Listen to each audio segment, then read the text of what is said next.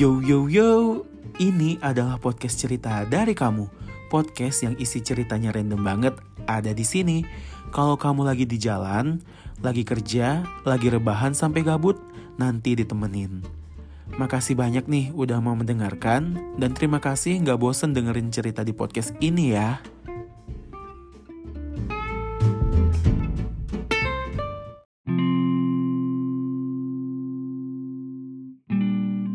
Susah ya?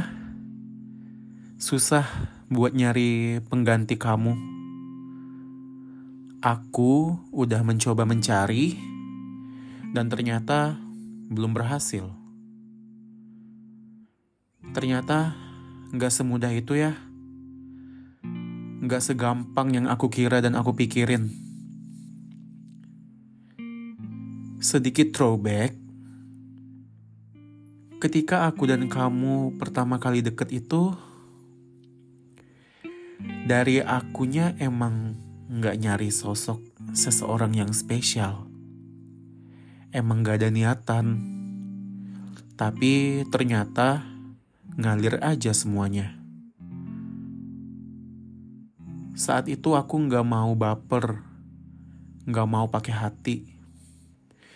Dan ya, ternyata kamu berhasil meluluhkan hatiku.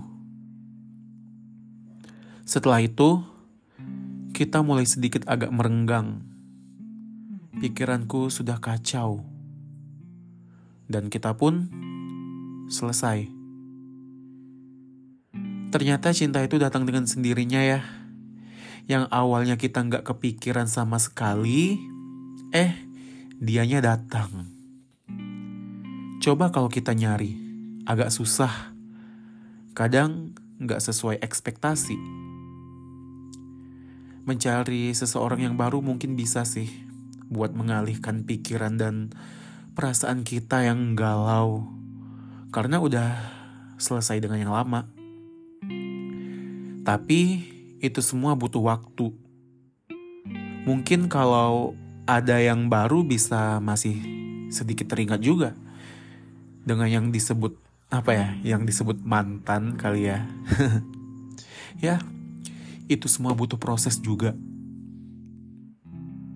Untuk saat ini, mungkin aku mau mengistirahatkan dulu hatiku.